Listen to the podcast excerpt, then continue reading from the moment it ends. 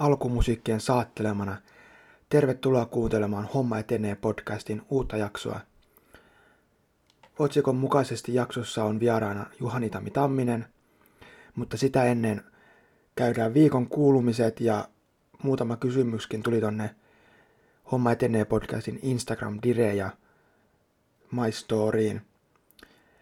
Elikkä aloitetaan kysymyksistä. Ensimmäinen kysymys on tämmöinen kuin: voitko tehdä jakson ruotsin kielellä? Kiitos kysymyksestä. En voi tehdä. Johtuu ainoastaan siitä, että mun kielitaito ei ole mikään maailman paras, niin jätetään se ruotsin kieli sitten jollekin, joka sen osaa paremmin. Seuraava kysymys: minkä auton ajatteet hommata? En tiedä. Joku, missä 4 pyörää ja renkaat kääntyy. Kolmas kysymys: Ootko miettinyt, että kuinka usein alat julkaise jaksoi? No siis, tähän mulla on oikeasti hyväkin perustelu ja vastaus. Olen miettinyt. On 2 kertaa 2 viikkoa, eli viikko per jakso. Tai sitten 2 kertaa, siis 1 jakso 2 viikkoon.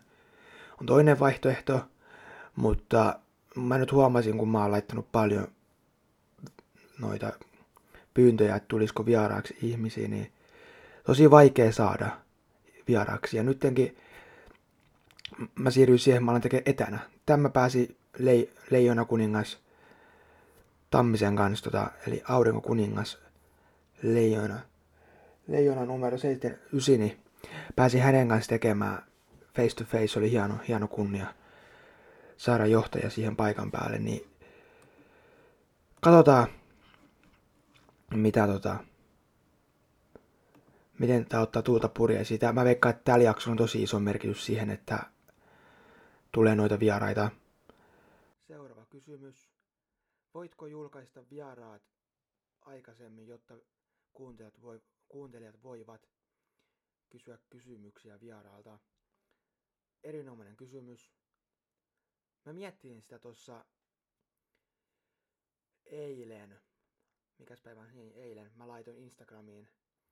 Eli Homma etenee podcast on muuten podcasti Instagram, niin sinne laitoin semmoisen boksin, missä voi kysyä multa kysymyksiä tähän podcastiin liittyen ja antaa palautetta.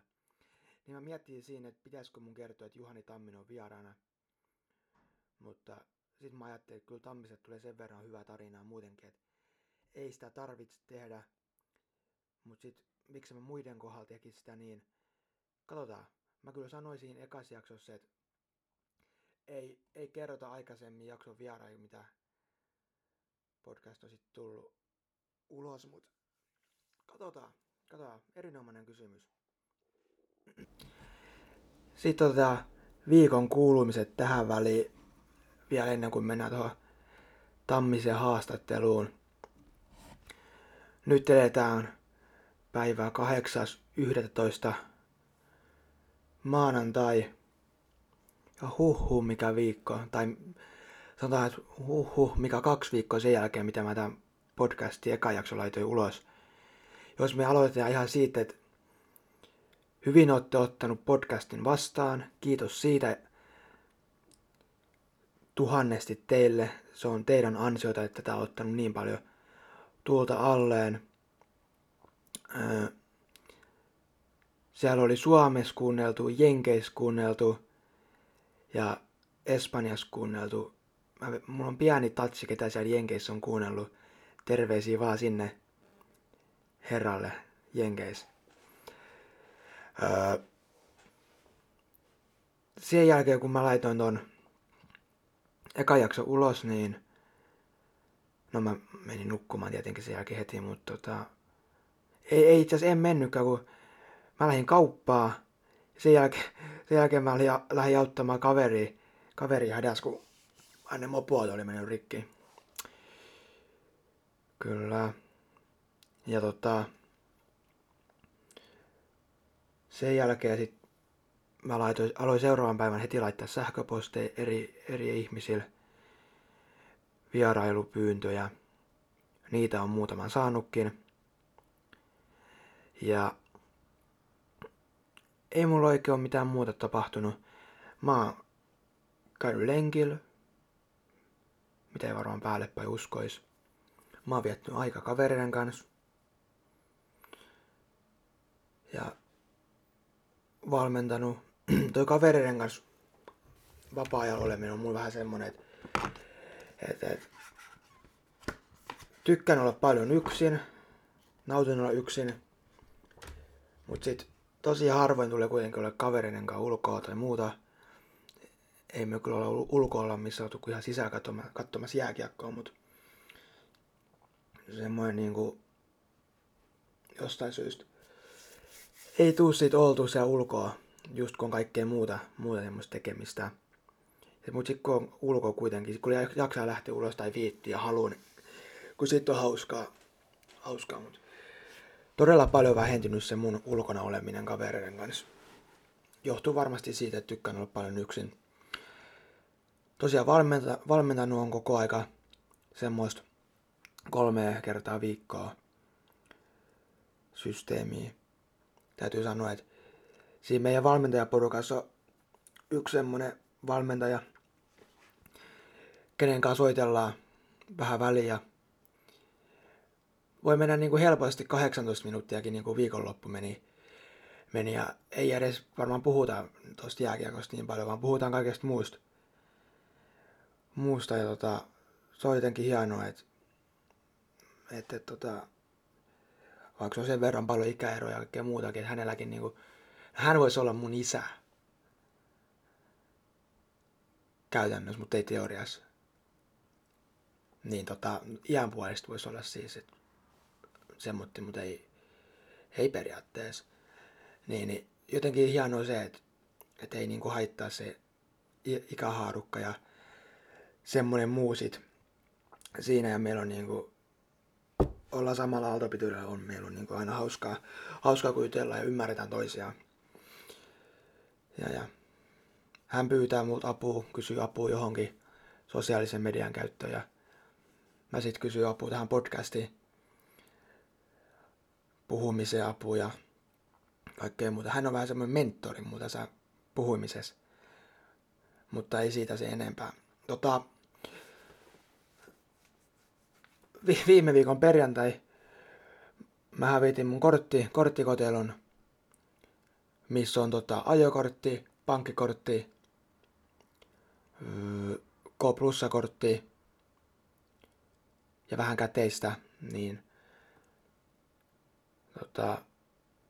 torstai mä hävitin sen ja perjantai mä huomasin sen koulussa, kun mä olin menossa ostamaan sämpylää koulun ruokalasta, mut siinä ei paljon osteltu, kun ei ollut Virtasen pojaa cashia. Mut sit perjantai mun piti lähteä ulos ja sit mä muistin, että ei hitto, mulla on se korttikotelo on hävinnyt ja sit mä rupesin etsimään sitä ja mä miettin, että tää perjantai menisi niin paljon mukavammin kuin jos se vaan löytyy. Se mulla oli ihan sama, mistä se löytyy. Mä etsin sitä 1,5 tuntia, ei löytynyt. Sit mä soitin. Tonne pankin asiakaspalveluun ja kuolitin sen kortin ja mä ajattelin, että ei jumat suikkaa, että onks tää nyt oikeesti näin, että se on hävinnyt. Sitten mä kuolitin sen. Mä olin etsinyt sitä 1,5 tuntia aikaisemmin.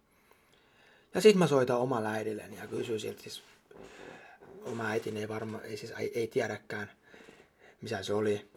Sitten mä soitin siellä, että missä se voisi olla. Sitten hän sanoi, että kato sieltä sun menopelin ihan alta. Nosta kaiken maailman penkit ja kato kaikki mahdolliset kulmat, mitä voi olla. Ja siellä se oli, niin tässä taas todistettiin se, että kyllä kannattaa äiti uskoa ja äiti sanan luottaa aina. Mutta ei siitä sen enempää. Ei mulla varmaan muuta ole tässä tapahtunut. Yritetään saada vieraita lisää. Siinä on kyllä niin paljon ihmisiä peruuttanut ja on tullut vähän tiukkaakin sanaa välillä, mikä on ikävää. Sitten tuommoisista julkisuuden henkilöistä tulee ikävä vastaus perään. Mutta meillä on nyt hieno julkisuuden henkilö tässä. Leijona numero 79, Auringonkuningas, Juhani Tamminen. Paljon me Juhanin kanssa juteltiin. Ja tuossa alussa oli pientä säätöä tuon mikrofonin kanssa. Mulla oli semmoista teinimäistä jännitystä ja kaiken maailman juttuja. Sitten tuossa Juhanilla oli yksi dilemma, että hänen kaverinsa tuli uudesta kaupungista tänne Suomen kauniimpaan Turkuun, niin siinä sitten välillä hän Juhanin kaveri soitti tuohon puhelimeen, mutta ei anneta sen häiritä. Paljon tuli tarinaa, paljon jäi kysymättä, mutta me ajateltiin Juhanin kanssa, että heitetään joku toinen vierailu vielä jossain kohtaa. Mutta mä jätän tämän yhteen osaan. Kuunnelkaa hetken aikaa. Ja sitten jos jää kesken, niin kelatkaa siihen, mistä jää kesken ja jatkakaa siitä. Elikkä mennään haastatteluun.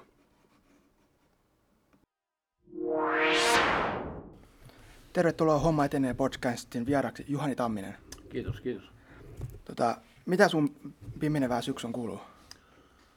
Ei töitä tietysti. Mä olen koulutusyrittäjä ja mulla on Eurotammi niminen yritys ollut pystyssä tämmöinen reilut 40 vuotta ja semmoinen 100 koulutuskeikkaa vuodessa ja nyt tietysti kun korona on vähän jyllännyt, niin aiheuttanut aikataulupaineita lähinnä sen takia, että osa tilaisuuksista on siirretty ja sitä ja tätä, että tämmöisellä yksityisyrittäjällä ja pienyrittäjällä niin otsikolla kiirettä pitää.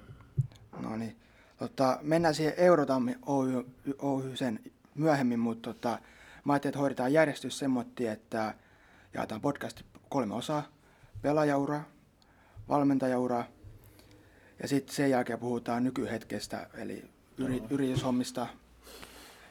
Joo, sopii hyvin. Kaiken maailman. 3 erää. Näin on. Ja otetaan pieni jatkoerääkin vielä mahdollisesti. Joo. Mennään suoraan syvään päähän. Mimmonen on jääkiekko lajina? Ja nyt saa värjäillä jaloilla kuin Runeberg. Mitä jääkiekko on? Jääkiekko on niin kuin jenkit sanoo greatest game ever played. Mikä se on suuri hienous on. Mä tajusin se jo pikkujätkenä. Eli jääkiekko peilaa täydellisesti nykyyhteiskuntaa. Se on, se on kontaktipeli, se on nopea peli, se on myöskin aggressiivinen peli ja semmoinen, niin kuin, joka tuo tunteet pintaan. Että peilaa on lyhyesti niin täydellisesti niin kuin nykyistä elämänmenoa, nykyistä yhteiskuntaa. Kyllä, kyllä. Ja mikä on tärkeää, niin se on joukkuepeli. Näin. Ja se oli silloin sun aikana, kun sä pelasit joukkuepeli, se on nyt joukkuepeli. Mutta mitä eroa silloin, kun sä pelasit? Ja tämän hetken jääkiekolla on? Erot on itse asiassa aika pienet, eli eihän peli pelinä ole muuttunut.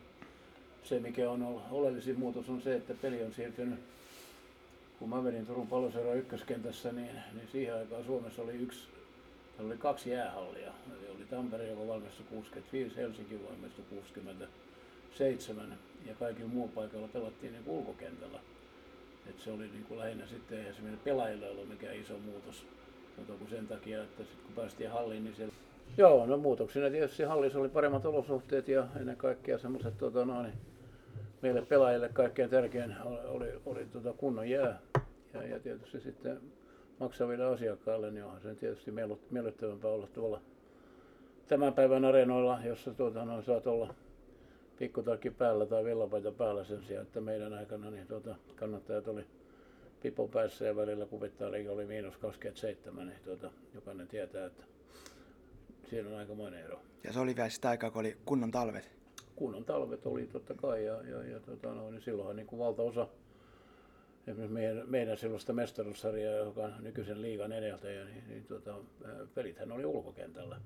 Ja näin ollen sitten, kun ei meillä ollut edes tekoja ratoja siihen aikaan, kun Tampereella ja Helsingissä, ja sitten pikkuhiljaa Turku ja Rauma ja näin, niin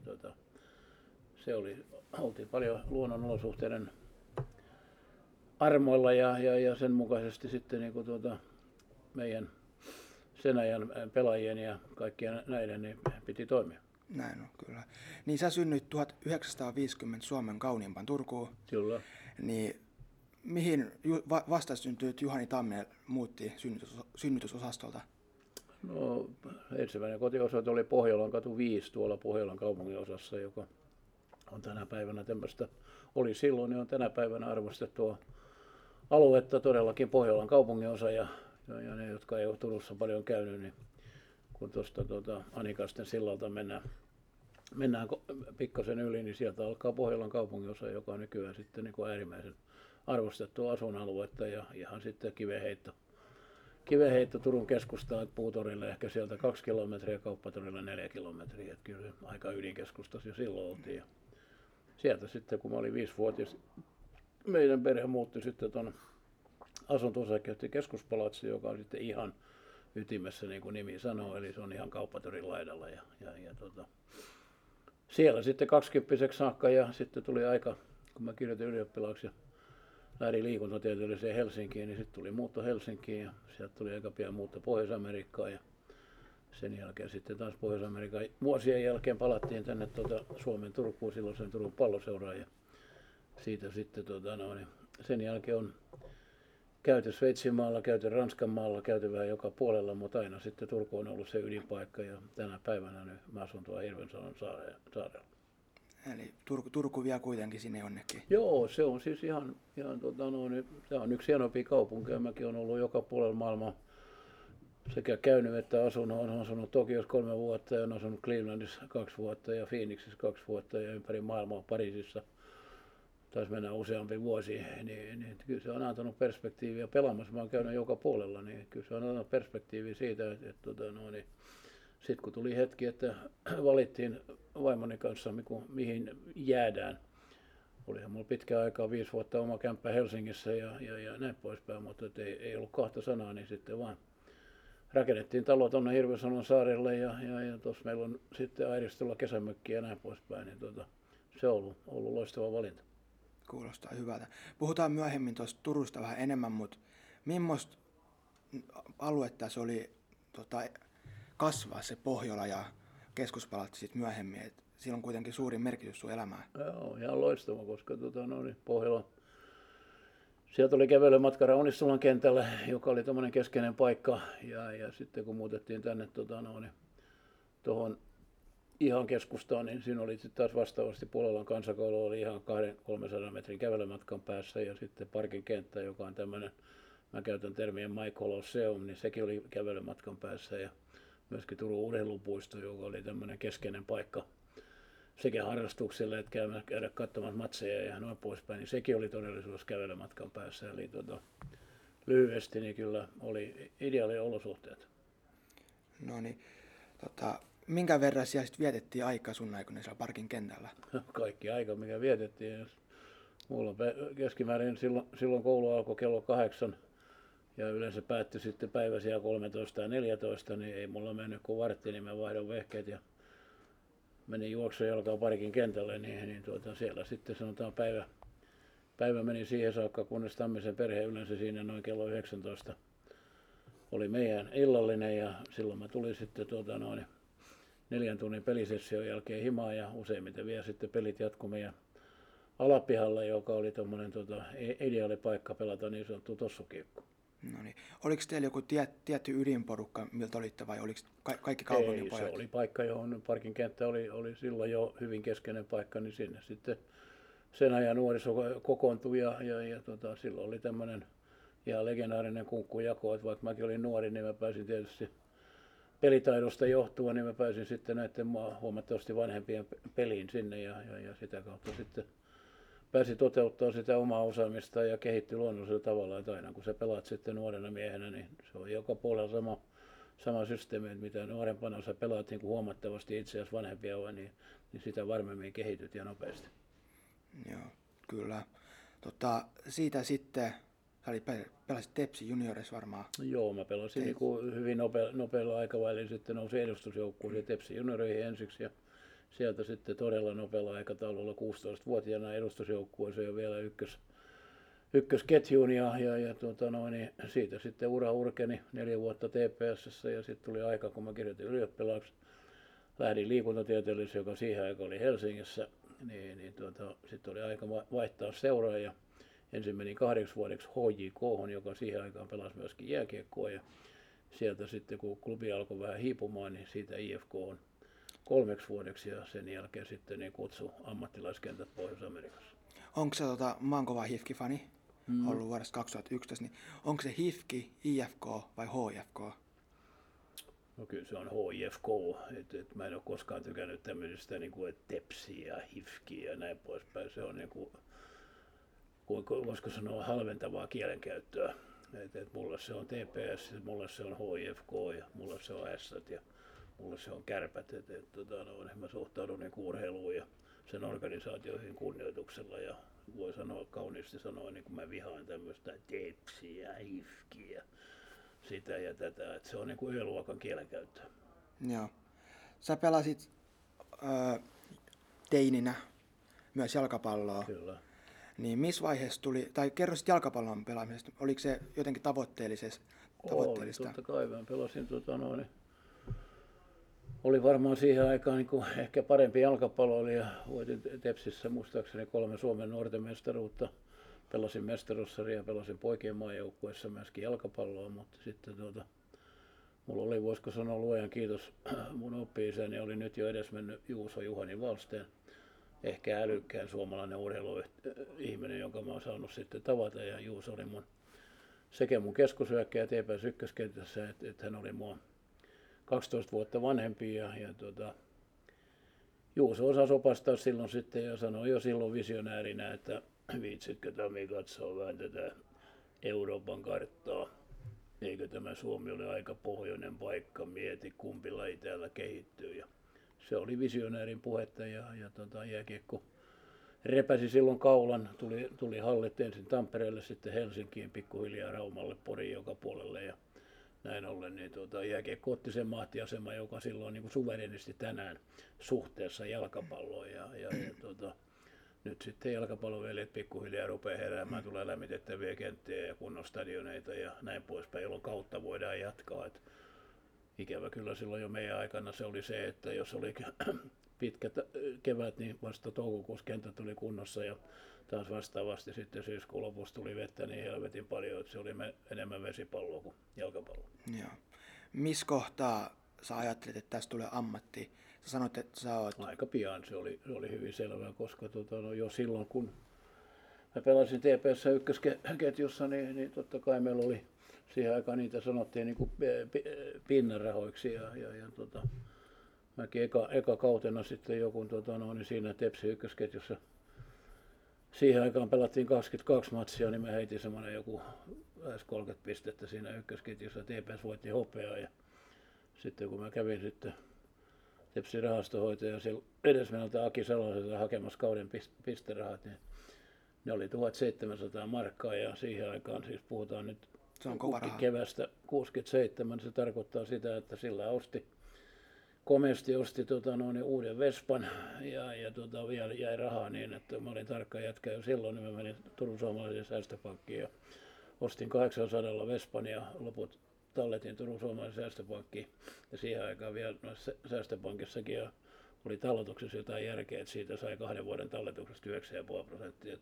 Nykyään se suunnilleen joudut maksaa, jos sä viet rahat jonkin pankkiin. Joo. Sitten sä valitsit jääkiekon jalkapallon sijasta. Kyllä. Mitä vanhemmat siihen oli mieltä silloin? No ei vanhemmat, mun isä oli entinen huippu-urheilija, hän oli aikakautensa parhaita 10 ottelijoita ja 110 aitureita ja näin poispäin, niin kyllä meillä kotona niin oli yksi ainoa vaatimus ja se oli koulunkäynti.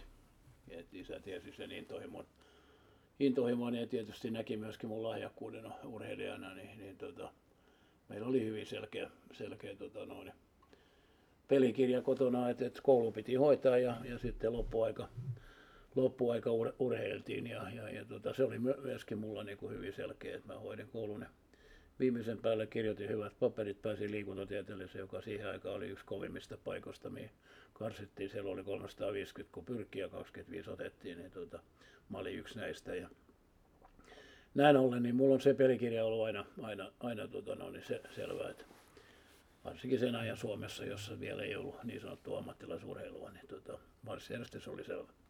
Sä kirjoitit samaan aikaan, kun Ruotsissa oli Ruotsin MM-kisat. Joo. Millainen järjestelmä siinä oli? No se oli aika selkeä sikäli, että niin kuin mä sanoin, että mä nousin aikaisin nuorten maajoukkueesta miesten maajoukkueeseen, ja sitten kyseisenä syksynä, se oli syksy 69, keväällä oli MM-kisat Tukholmassa, niin mä silloin jo syksyllä nousin A-maajoukkueeseen ja heittelin siellä verkkoa aika kiivaiseen tahtiin, ja silloin maajoukkueen johto.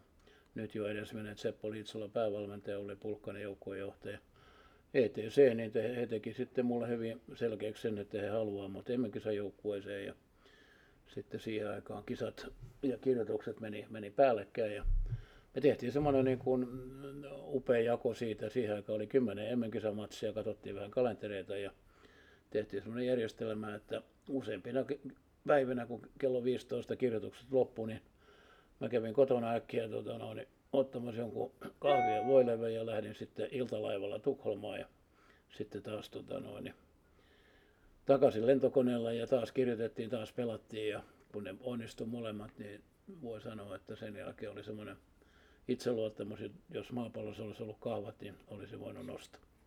Tuntuisiko se niin nuorena mitenkään raskaat, että lentää, nukkuu, kirjoittaa, lentää, pelaa? Ei. Mä inhoan tätä nykypäivän lässytystä, kun puhutaan siitä, että jos joku sitten pelaa 44 matsia ja käy vielä koulua siihen, että se olisi niin kuin joku suunnilleen niin kuin avaruusmies. Tai puhumattakaan joku sanoo, että kun pelataan 82 matsia NHL:ssä ja vähän matkustetaan silloin tällöin, niin se on jotain niin kuin ihan sensaatiomaista. Niin mua raivostuttaa tämä, niin kuin tämä.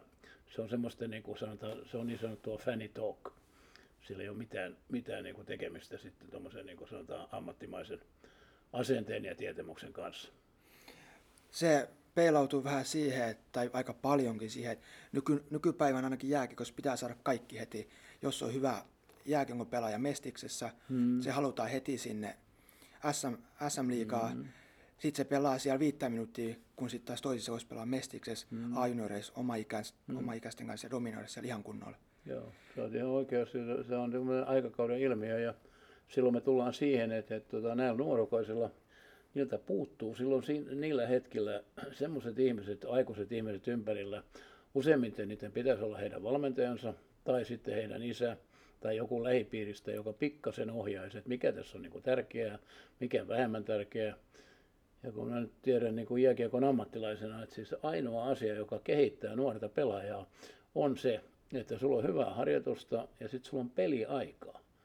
Vaikka sä harjoittelisit aamusta iltaa, jolla sä pääset sitä toteuttamaan siellä jäällä. Menet johonkin kovaan joukkueeseen, saat 4 minuuttia peliaikaa, turhaudut siellä, syöt sitä Montrealin tai kohotuppia, niin eihän siitä mitään tule. No sit sun on paljon parempi tulla vaikka Tuto Hokkeen ykköskenttään, pelata täällä 27 minuuttia illasta toiseen, niin silloin sä kehityt pelaajana. Sittenhän meillä on tämmöisiä poikkeuksia, Lambertia ja kumppaneita, jotka ovat jo niin nuorena niin hyviä, että ne sitten mennessään Jyppiin tai mihin tahansa, niin he saa sitten myöskin sen peliajan, joka heille kuuluu. Mutta sitten meillä on jumalaton määrä tämmöistä hukkaa, jossa äijät sitten turhautuu siihen, niillä on vehkeet 3 puukopissa, niillä on Tepsi A-juniorit, niillä on Tepsi edustusjoukkue, niillä on Tepsi B-juniorit, ja ne juoksee tässä oravan pyörässä niin, että ainoa mikä siinä sitten niin kuin kehittyy, niin on se auton takapenkillä matkustamisen kyky. Joo. Ja sä pelasit silloin joskus 10 vuotta sitten, 8 vuotta sen jälkeen, kun sä olit syntynyt, niin aloit pelaamaan jo sitten niin kuin heittomerkeissä tosissaan. Joo. Niin, siellä oli tietty vanhemmat kentän laidalla katsomassa. Oliko silloin semmoista huutelua kentän vanhempia? Eihän mun vanhemmat, mun isä. Tai ylipäätänsä vanhemmat? Ei. Se oli omaa toimesta, Herra Jumala sentään. Että vanhemmat huolehti 2 asiasta, että siellä oli ruokaa pöydässä, kun niin tonne, ja sitten ne kysyi illalla, että onko läksyt tehty. Ja se on jumalattoman hyvä metodi. mä niin katon erittäin pitkään sen tyyppistä, kun siellä nyt vanhemmat huutaa suunnilleen ja äiti kerkuu siellä, että otan se laita kiinni ja anna sille hiirelle poikittaista, että eihän siitä voi tulla mitään. Eli vanhemmat hoitaa, että kotona on asia kunnossa, siellä on ruokaa pöydässä, siellä on kurja järjestys, opettajat hoitaa koulussa, sitten on valmentajat sitä varten, että opastaa sitä nuorekoistin pelihommassa. Ja yleensä ne valmentajat on ne, jotka tietää eniten siitä pelistä. Totta kai, ne on ammattilaisia. Koulussa taas opettajat on sitten sen bisneksen ammattilaisia ja sitten kotona taas sen vanhemmat vastaan siitä, että täällä on niinku kurja järjestys. Ja mä oon huomannut, kun mä itse valmennan, niin jos tekee jonkun virheen, niin ihan ekana katsotaan omi vanhempi, ei joukkuekaveri, mitä mieltä he on, vaan aina valmentajia, vanhempia, että mitä mieltä he on, niin onko ne ihan raivua päässä? Joo, no tässä se on, ja toi on se asia, joka siis meidän, se tulee siis ennemmin tai myöhemmin korjattavaksi, mutta se on myös meidän hienon junioriurheilun alkaa tänä päivänä olla niin kuin ongelma numero 1, ja siinä mä katson niihin valmentajiin, että jos mulla on oma juniorijoukkue, ja siellä alkaa vanhemmat niin ottaa sen johtajan, niin mä kerron niille, että teillä on 2 ruutua täällä näin. Katsokaa, että teidän nuorekoinen saa ruokaa normaalia aikana ja se menee ajoissa nukkuun. Mä hoidan tämän valmennuksen. Te katsotte siellä katsomassa ja sitten 3 koota kuljeta kustanna ja sen jälkeen pidä naamassa kiinni. Joo. Jos me vielä mennään tuohon sun pelaajauran takaisin, niin sä kirjoitit ylioppilaaksi. Kyllä. Ja siitä varmaan aika nopeasti oli tavoitteena ammattilaisuus jääkiekon parissa. Joo, se pitää paikkansa. Eli silloin mä nousin A-maajoukkueeseen 19-vuotiaana ja sitten pelasin Suomessa semmoinen ehkä kuitenkin pitkälti yli 100 maaottelua, useimmat MM-kisat, olympiakisat Sapporossa. Ja sitten lähdin Pohjois-Amerikkaan, kun mulla oli 25 mittarissa. Silloin mulla oli loppututkintoa liikuntatieteellisestä. Mä olin pelannut reilut 100 maaottelua ja lähdin silloin sitten Pohjois-Amerikkaan ja jokainen taplaa tyylillään, mutta kyllä mä edelleenkin niin mä kannustan ihmisiä ehdottomasti siihen. Niin nyt on puhelut saatu puhuttua, niin Pohjois-Amerikkaa sulla kävi käsky 25-vuotiaana. Kyllä. Joo, Pohjois-Amerikkaan silloin meitä lähti silloin, me oltiin ensimmäinen sukupolvi, Vellu Ketola ja Heksi Riihiranta lähti Winnipegiin ja sitten allekirjoittanut Late Mononen ja Pekka Rautakallio lähdettiin tuonne Phoenixiin ja me oltiin se ensimmäiset, jotka mursi jään ja siellä sitten mä taistelin siellä 2 vuotta joukkueena. Silloin ensimmäisenä vuonna oli Cleveland Crusaders ja toisena vuonna oli Phoenix Roadrunners. Ja sieltä sitten tultiin takaisin Suomen jäille, takaisin maajoukkueeseen ja silloin mä sitten palasin Turun palloseuraan ja TPS:n kapteeniksi ja maajoukkueen kapteeniksi. Sen jälkeen sitten ura jatkui niin, että maajoukkueen pelaamisen me jätin kotikisoihin 82, mä olin sen joukkueen kapteeni. Ja sitten vielä tuli kutsu Japaniin edelleen kiekkoammattilaiseksi. Siellä sitten Japanissa joukkueena Kokudo Keikaku ja joukkueen omistajana silloinen maailman rikkain mies Yoshiaki Tsutsumi, että myöskin palkkio oli 10-kertainen tuohon Turun palloseuraan. Siinä ei varmaan tarvinnut miettiä, tuleeko palkkapäivää. Ei, kyllä se riitti sen, kun kumarteli siellä oikeaan suuntaan ja ennen kaikkea heitti mustaa häkkiä milloin Tokiossa. Ja milloin Karuisavassa, milloin Sapporossa ja milloin Tomakomaissa. Se oli huima keikka ja siellä meni itse asiassa useampi vuosi ja sieltä sitten ponkasin vielä Sveitsiin pelaajavalmentajaksi, kunnes sitten tuli kutsu Turun palloseuran päävalmentajakseen kun keväällä 1985. Palataan vielä siihen lukioaikaan sen verran, että se oli aika harvinaista, että opiskelija yrittää ylipäätänsä ammattilaisurheilijaksi, niin miten koulu suhtautui siihen? Oliko siellä myötätuntoa? Koulu oli sen ajan koulu, ikävä sanoa, mutta se oli, se oli kaikkea muuta kuin myötämielistä. Varsinkin mulla, mä kävin Turun ehkä parasta koulua silloin nimeltään Puolalainen yhteydys. Jos sitä sen ajan reksiä, niin ikävä sanoa, mutta mä sanoin sen hänelle myöskin päin taulua, että oli niin kuin lähenteli idioottia. Eli ymmärrys siitä, että on mahdollista yhdistää huippu-urheilu ja koulunkäynti. se oli hänelle niin kuin ihan täysin ylipääsemätön juttu. Ja sitten vastaavasti mä siitä kiitollinen, että mulla oli kotona kuitenkin tuki. Mun isä oli entinen huippu-urheilija ja hän tiesi, että mä pystyn hoitamaan ne molemmat. Ja sitten mä vaan sanoin isälle aina sen, että kun se koulusta tulee painetta, niin tulee sitten vähän talkoihin mukaan. Ja mun isä oli vanha kymmenottelija, niin sitten tämä Reksi rauhoitti, kun me mentiin molemmat sinne teepaita päälle. Ja kerrottiin hiirelle, niin kuin, mistä on kysymys, niin sitten alkoi ymmärtää, että nämä veljet on tosissaan. No. Niin, nyt sitten voidaan mennä sinne sun ulkomaanvisiitille ja ammattilaisvisiitille. Niin mulla on täällä muistiinpanoissa, mulla lukee, että 22 vuotta ammattilaisjääkiekkoa pelaajana. Kyllä. Se on hurja määrä.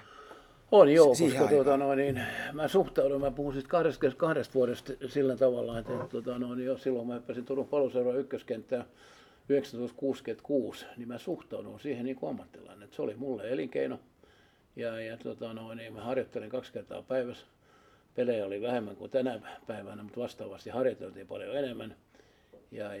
Sitten mä nousin saman tien nuorten maajoukkueeseen, jonka kautta myöskin pelimäärä kasvoi ja hyvin nopeasti sitten Suomen maajoukkueeseen ja näin ollen, niin se on ammattipelaajana niin kuin syksystä 1966. Ja sitten, että ei totuus unohtuisi, mä olen tosi kiitollinen, että mun sitten TPS-ykkösketjun keskushyökkäyksessä oli jo silloin herra nimeltä Juhani Valsten, nyt jo edesmennyt tuommoinen niin kuin, voisiko sanoa, pelin nero, aikansa edellä oleva ajattelija ja Juuso oli mun sentterini ja hänestä tuli luonnollisesti tavallaan mun mentorini ja sen, kun me hänen kanssaan harjoiteltiin sitten niin kuin ammattilaispelaajat harjoittelee ympäri vuoden, niin siinä sitten etumatka kasvoi aika moneen muuhun vastaavan lahjakkuuden omaavaan nuorukaiseen ja sitä kautta sitten, niin, kun mä sanoin, niin aika nopeasti amajoukkueeseen ja sitten Helsinkiin ja sitä kautta ammattilaiskentille ja näin ollen sitten niin kaiken kaikkiaan 19 vuotta niin mä tienasin omat rahani pelaamalla jääkiekkoa ympäri maailmaa. Silloin kun sä vaihdoit joukkueita, niin ajankuva oli totta kai eri. Mm-hmm. Niin miten tämmöinen joukkueen vaihto tapahtui? Se ei varmaan ole semmoinen, että puhelin kädessä ja soitellaan, kun silloin ei varmaan ollut puhelimiakaan vielä. Ei, se on loistava kysymys, kiitos vaan siitä. Eli siihen aikaan oli äärimmäisen kovat karanteenit. Eli kun mäkin muistan, kun mä siirryin Turun Palloseurasta, menin Helsingissä silloin vielä nykyinen jalkapallo suvereni mestari HJK pelasi mestaruussarjassa jääkiekkoa, niin mä menin klubiin ensiksi ja muun muassa se, kun mä vaihdoin täältä silloin TPS:stä klubiin, niin se oli sen ajan ennätyskaranteeni, joka oli 52 000 markkaa ja 52 000, jos se heitetään tähän nykypäivään. Niin se on vähintään tuommoinen, sanotaan niin kuin 300 000–400 000 euroa, koska rahan arvo muuttuu ja kaikki on suhteellista. Ja näin ollen, niin silloin rupesi niin kuin kirkastua siitä, että hetkinen, me urheilijat ollaan kohtalaista kauppatavaraa. Silloin TPS ymmärsi sen ja tällä mun siirtorahalla veljet laitti monen vuoden velat, niin kuin saatiin kuitattua. Erittäin hyvä anekdootti aikakaudesta on, kun mä kävin siirtopaperit, siihen aikaan piti hakea siirtopaperit kesäkuun 15. päivään mennessä, niin mä hain sitten, kun hoiko jätkät venttaa sen pankin ulkopuolella, niin pankkiri Erkki Tanniselta kävi hakemassa siirtopaperit, niin Eki, joka oli tommoinen helsinkiläinen pankinjohtaja, TPS:n puheenjohtaja, niin Eki oli vielä tommoinen niin sanotusti, sillä oli R-vika, niin mä muistan ikuisesti, kun Eki sanoi sitten, kun veljet odottaa siellä niitä siirtopapereita, että saatana juniori, nyt me vaihdetaan sun rahaksi. Veljet sai kassan kuntoon ja sillä kohdalla, kun hoikoon jätkät löi sekin pöytään 52 000 ja sitten hypättiin hoikoon jätkien Mersun takapenkillä ja lähdettiin kohti stadia ja siellä sitten ruvettiin heittää mustaa häkkiä Nordiksa. Joo, silloin kun niitä pelaajajoukkojen vaihtoja tehtiin, niin se oli tietenkin vaikeampaa kuin nykypäivänä. Niin oliko se niin pelaajien suhtautuminen erilaista, kun nykypäivänä se on sitä, että pelaajat on kauppatavaraa, raha ratkaisee, niin kohdattiinko silloin pelaajat enemmän ihmisinä, että se oli vaikeampaa se pelaajajoukkoa? Kyllä se ja sama sirkus oli silloin, että hyvillä pelaajilla oli kysyntää ja silloin lähdettiin ja niin kuin mä sanoin, silloin oli nämä karanteenimaksut ja sitä kautta myöskin seurat oppi arvostamaan niin kuin hyviä pelaajia. Et jos sulla oli hyvää juniorityötä ja sun pelaajat lähti niin kuin isompiin seuroihin, niin se juniorityö rahoitettiin ja seura rahoitettiin pitkälti sillä, että sä teit järkevään aikaan niin kuin järkeviä pelaajakauppoja. Et kyllähän tämä kaikki, ja se mua nauruttaa tässä nykykeskustelussa, että kaikki on vaan suhteellista. Rahan arvo on pikkasen muuttunut. Pelien määrä on vähän kasvanut, mutta tämä lainalaisuudet on ihan samanlaiset, että jos on lahjakkaita pelaajia, on se sitten Patrik Laine tai Juhani Tamminen aikanaan tai Saku Koivu aikanaan, niin, se on sama kaava. Äijät kasvaa, Saku TPS, minä TPS, sitten lähdetään maailmankentille. Ja silloin siihen tulee niin kuin ihan oikeutetusti siirtokorvaus, ja kovimmillaan ne on tietysti tänä päivänä jalkapallossa ja joka puolella, että jos sitten täältä lähtee joku lahjakas pelaaja, vaikka Turun Palloisesta Chelseain, niin ne menee nyt jo sinne junioriakatemiaan, ja sitten kun ne siirtyy, niin sieltä siirretään kova raha TPS, ja junioritoiminta pyörii taas sitten sillä rahalla pidemmän aikaa. Joo.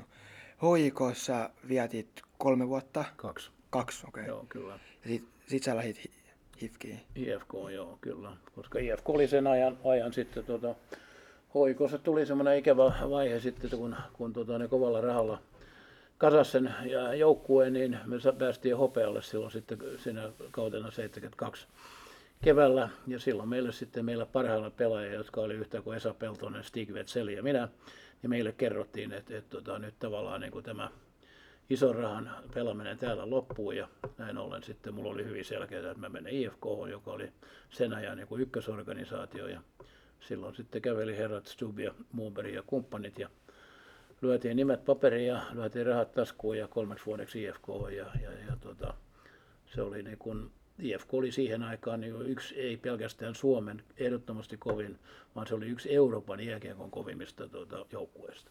Millainen 3 vuotta se oli? Mitä se antoi? Fantastinen. Kerta kaikkiaan loistava valmentaja Seppo Liitsola, joka oli sen ajan sekä maajoukkuevalmentaja että IFK-valmentaja.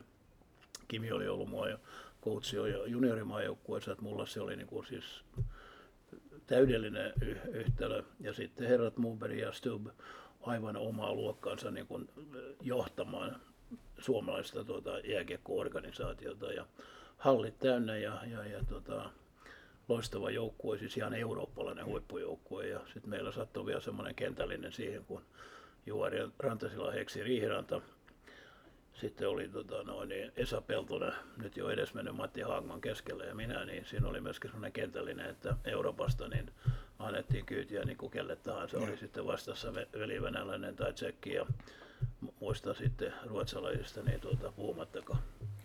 Joo, kun se oli yksi parhaimpia joukkueita koko Euroopassa. Kyllä. Niin oliko kentän ulkopuolella pelaajien perheet, otettiinko ne huomioon jotenkin? Joo, IFK oli siellä ihan oma luokkansa.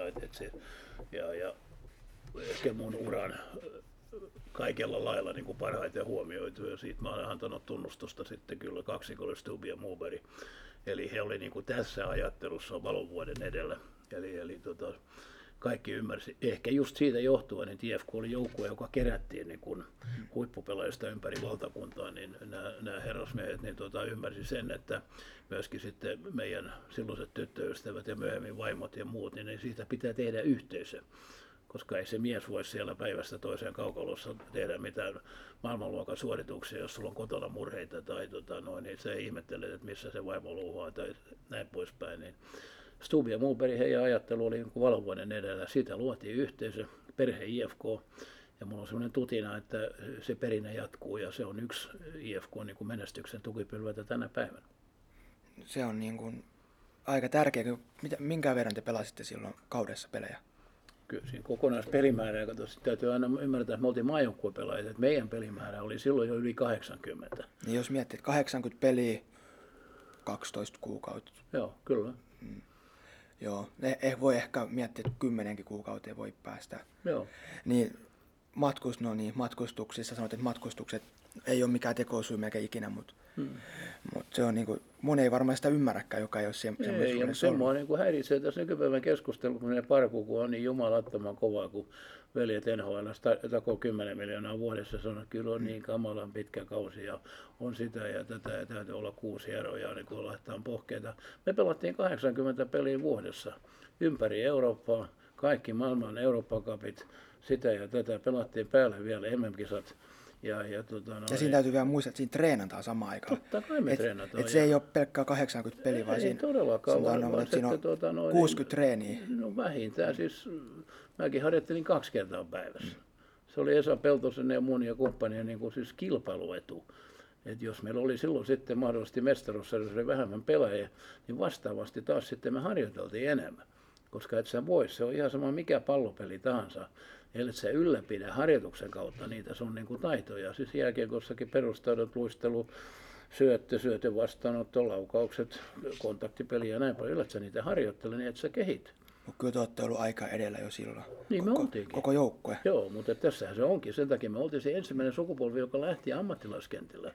Koska Vellu Ketola Porissa, mulla täällä Turussa, Heksi Riihirana Helsingissä, ETC, niin meillä palo valo jo pikkujätkästä, että hetkinen, tulee päivä, kun mä pelaan Pohjois-Amerikassa rahasta kiekkoa ja silloin sitten niin kuin, totta kai aikakauteen kuuluu se, että jos sä sanoit sen puolella yhteydessä pihalla ääneen, niin julistettiin niin kuin hulluksi, että ehdotettiin jotain toista huoneesta.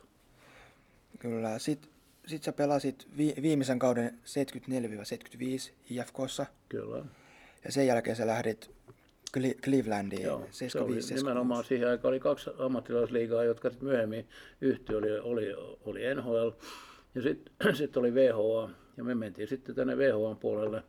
Vellu Ketola ja Heksi Riihiranta lähti Winnipegkiin ja sitten minä lähdin ensin Cleveland Crusadersiin.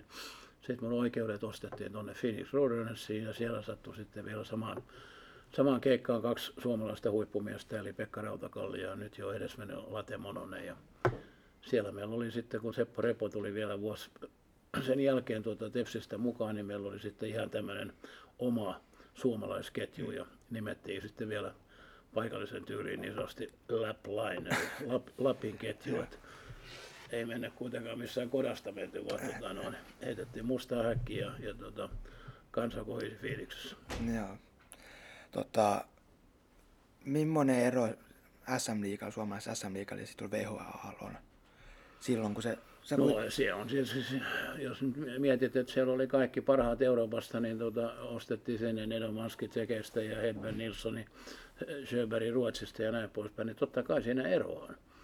Kun siis parhaat miehet tekee sitä ammatikseen ja ei oteta mitään pois tästä niin kuin amatöörikiekosta, mutta siinä on just se ero sitten, joka syntyy, kun se on suunnilleen, kun jos futiksessa laitetaan, että jos Suomi vetää Englantia vastaan tuossa niin 10 maaottelua, niin me saatetaan 1 tasuri vetää, mutta sitten 9 kertaa tulee tauluun ja tuossa oli niin kuin ihan samasta asiasta kysymys. Joo. Sitten Clevelandista 76-77 Phoenixiin. Kyllä. Sama mittainen kausi sielläkin. Joo, totta kai. Se on sama liiga. Itse asiassa paremmilla tehopisteilläkin vielä. Joo, totta kai, koska niin kuin mä sanoin, mun oikeudet ostettiin sitten tuonne Phoenixiin. Ja siihen samaan keikkaan sitten sattui tulemaan Pekka Rautakallio, Late Mononen ja Seppo Repo. Ja sitten me saatiin sinne sitten niin sanotusti oma ketju pystyyn. Pystyttiin pelaamaan sitten myöskin niin kuin meidän tyyppistä peliä, ettei ainoastaan löyty munkkiin päätyy ja hulluna perään, vaan annettiin vähän kiekon kiertää, niin sen jälkeen sitten rupeaa tehotkin kasvaa. Ja ainahan siellä täytyy sitten myöskin olla coachina semmoinen äijä, joka jonkun verran ymmärtää niin kuin tätä eurooppalaista peliä. Ja mä korostan sitä, että se oli se siirtymävaihe. Että siellä kyllä niin kuin valtaosa oli tämmöisiä old school coacheja, joka ei ymmärtänyt mitään muuta kuin se, että punaiselle ja ristikulmaa ja kaikki halukkaan perään. Ja me koitettiin pelaa vähän kombinaatiopeliä. Niin kyllä siinä Johnny Wilsonille ja Al Rollinsille sai aika paljon käyttää flappitauluja ja kertoa, että voitaisiko yrittää tätä. Ja sitä pioneerityötä se oli silloin niin jäällä kuin jää ulkopuolella. Joo. Jenkeissä olit 4 vuotta vai 3? Mm-hmm. Sä vaihdoit 76-77 joukkuetta. Kyllä. Joo, eli 3 vuotta. Joo. Mikä siinä oli taustalla? Se oli se Cleveland Crusaders, se mun ensimmäinen joukkue meni konkurssiin, sitten mun oikeudet myytiin sieltä Phoenixiin ja sitten kun se kausi oli kausi oli pelattu, niin sitten tuli kutsu tänne takaisin Turkuun ja Suomen maajoukkueeseen, ja näin ollen sitten me oltiin kaikki vähän jo kyllästytty siihen sirkukseen, kun ne joukkueet meni konkkaan ja palkat oli myöhässä ja sitä ja tätä, niin me sitten tultiin kaikki. Kyseisenä syksynä 1977 tultiin kaikki 6 Suomeen, eli Pekka Rautakallio ja Vellu Ketola meni Poriin ja Ässiin. Seppo Repo ja minä tultiin Tepsiin ja sitten Heksi Riihiranta ja Late Mononen meni HIFK:hon. Ja aikakautta kuvaa se, että kun tietysti suomalainen lehdistö oli sitä mieltä, että me oltiin kaikki hukattu taitomme tuolla Pohjois-Amerikassa ja plää plää plää. Ja sitten tuli ensimmäinen sarjakierros, niin Ässät pani kiekkoreippaa 5-1, Vellu heitti 3+2 ja Pekka 2+3. Me tyrmättiin täällä KV 9-2. Mä heitin 4+2 ja Repo 2+4. Ja sitten IFK voitti, mun muista minkä jengen se oli, niin Heksi Riihiranta veti, taisi olla KV, niin veti semmoisen kovanaama-artsi Jokisen pystyyn, niin että se lähti kypärä sinne 7. penkkirivillä, niin sen jälkeen rupesi tarinat muuttua. Joo. Eli 7-8 oli Tepsi C-rinnassa. Kyllä. Mimmonen se on palata Jenkeissä saada heti kapteeni? Oha, se on niin kuin hienoa. Siinä tausta oli se, että valmentajana täällä oli sitten tullut Reimo Määttäinen, joka oli mun tuttu coachi jo tuolta HJK-ajalta siitä alun vaiheesta. Ja Mätsky tiesi sitten mun sekä persoonan että taidot ja näin ollen. Niin oli suuri kunnia sitten palata tietysti kotikaupunkiin ja sitten lyötiin C-rintaan, niin uskoisin, että ei sellaista palloilijaa ole, joka tulee sitten maailmalta ja kotikaupungin joukkueen niin tarjoaa kapteenin nauhaa tai C-kirjainta rintaa, ettei se olisi ehkä se suurin kunnia. Ja mulla se tuli vielä tuplana, koska sitten samanaikaisesti maajoukkueen päävalmentajasta tuli Kalevi Numminen ja siinä tapahtui samanlainen vaihdos, että musta tuli samanaikaisesti sitten Nummisen maajoukkueen kapteeni. Ja näin ollen niin tuntui tietysti hyvältä ja vastaavasti sitten jokainen kun on ollut joukkueetensa avainpelaaja kapteeni, niin se lisää myöskin vastuuta, että sulla ei ole pelkästään se oma tontti hoidettavana, vaan sun täytyy katsoa sitten, että siinä joukkueessa on ryhtiä niin kuin aamusta ilta. Mitkä asiat erottaa kapteenin ja varakapteenin? Yleensä karisma ja yleensä johtajuus. Eli meillähän on käytäntö sen tyylinen, että valmentaja valitsee kapteeni, niin mäkin olen urallani aina tehnyt. Ja silloin se on sen valmentajan niin kuin näkemys siitä, että mulla on aina ollut sellainen käsitys, että se kapteeni on sen valmentajan pidennetty käsi siellä pukukopissa. Ja näin ollen sitten, jos sulla on näkemys valmentajana siitä, että mitä sä tästä joukkueesta haluat, niin sä valitset semmoisen kaverin sinne kapteeniksi, jota joukkue kunnioittaa. Ja semmoinen käsitys mulla oli, että mä olin useamman valmentajan kapteenina, olin Määttäisen kapteenina TPS, mä olin Nummisen kapteenina maajoukkuessa, mä olin uudelleen Juuso Valstenin TPS ja sitten olin tuolla maailmalla myöskin Sveitsissä. On tiettyjä ominaisuuksia ja mä uskon, että jokainen alamies aika pian näkee, koska puukoppi on sellainen omanlaisensa miljöö. Siellä on tuommoinen 30 ihmistä, niin kyllä ne aika pian huomaa, että ketkä tätä joukkuetta vie. Siis sekä fyysisesti, teknisesti, henkisesti ja niin poispäin. Joo. Sitten sä pääsit Tepsis pari vuotta ja sen jälkeen 79-80 sä olit Kokudoon, joo, Japaniin. Joo, se pitää paikkansa. Mulla oli tuli ainutlaatuinen tilaisuus. Kokudo Keikaku Japani, sen omistajana on siihen aikaan maailman rikkain mies Yoshiaki Tsutsumi. Ja sitten pitkälti semmoisen suomalaisen hirsitaloyrityksen kuin Honkan rakenteen kautta, joka toimitti valtavan määrän niin kuin hirsimökkejä Japaniin, niin sieltä tuli sitten siinä agenttina toimi semmoinen Yoshiaki Tsutsumi-niminen japanilaismies. Ja hän sitten tuli tänne Turkuun kertomaan sitten niitä, että nyt on herra Tsutsumilta tullut kutsu ja tämmöinen toivomus, että he haluaisivat niin 2 suomalaista huippupelaajaa siihen omaan joukkueensa. Siellä oli Japanin liigassa silloin oli 6 joukkuetta ja joka joukkueessa ei ollut 2 ulkolaispelaajaa. Ja he teki toivomuksen siitä, että 2 suomalaista huippupelaajaa tulisi sinne. Ja silloin sitten Seppo Repo, mun loistava keskushyökkäjä, niin TPS ja maajoukkueelta ja minä lähdettiin silloin sitten Kokudoon.